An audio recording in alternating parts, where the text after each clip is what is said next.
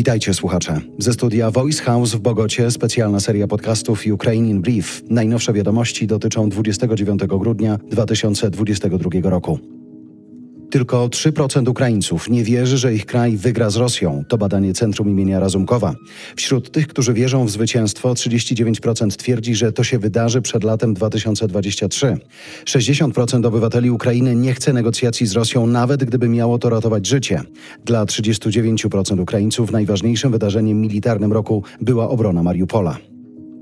Minionej doby Rosjanie wystrzelili w stronę Ukrainy 69 rakiet. Większość, bo 54, zostały zestrzelone. Dwie osoby zginęły, siedem zostało rannych. Znów atakowana była m.in. infrastruktura krytyczna. Prądu brakuje w Lwowie, Kijowie, Charkowie i Odessie. Szef wywiadu wojskowego Ukrainy przyznaje, że na froncie nikt nie może dziś przełamać przeciwnika. Kijów twierdzi, że Rosja zabrnęła w ślepy zaułek, bo poniosła duże straty, ale ukraińskiej armii też brakuje i ludzi, i sprzętu, żeby iść za ciosem.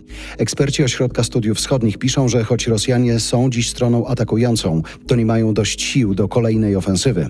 Rosjanie i Ukraińcy rozbudowali ostatnio swoją obronę, dlatego powtórka ofensywy po którejkolwiek ze stron jest aktualnie bardzo trudna, chyba że któraś ze stron zyska znaczącą przewagę nad wrogiem.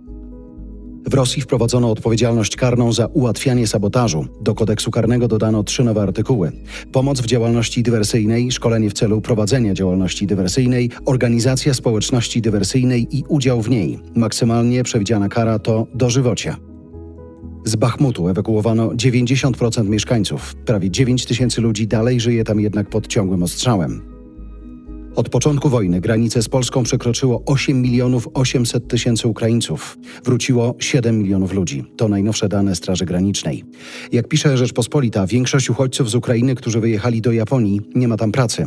Żyje tam teraz 2000 nowych uchodźców. Prawie wszyscy dostali wizę pozwalającą na pracę przez rok. Hiszpania przyjęła z kolei 160 tysięcy ukraińskich uchodźców. Dwie trzecie to kobiety. Ponad jedna trzecia z nich ma mniej niż 18 lat. To było Ukraine in Brief od Voice House. Kierownictwo produkcji Dorota Żurkowska. Redakcja Agnieszka Szypielewicz. Dystrybucja Olga Michałowska. Dźwięk Kamil Sołdacki. Redaktor naczelny Voice House Jarosław Kuźniar.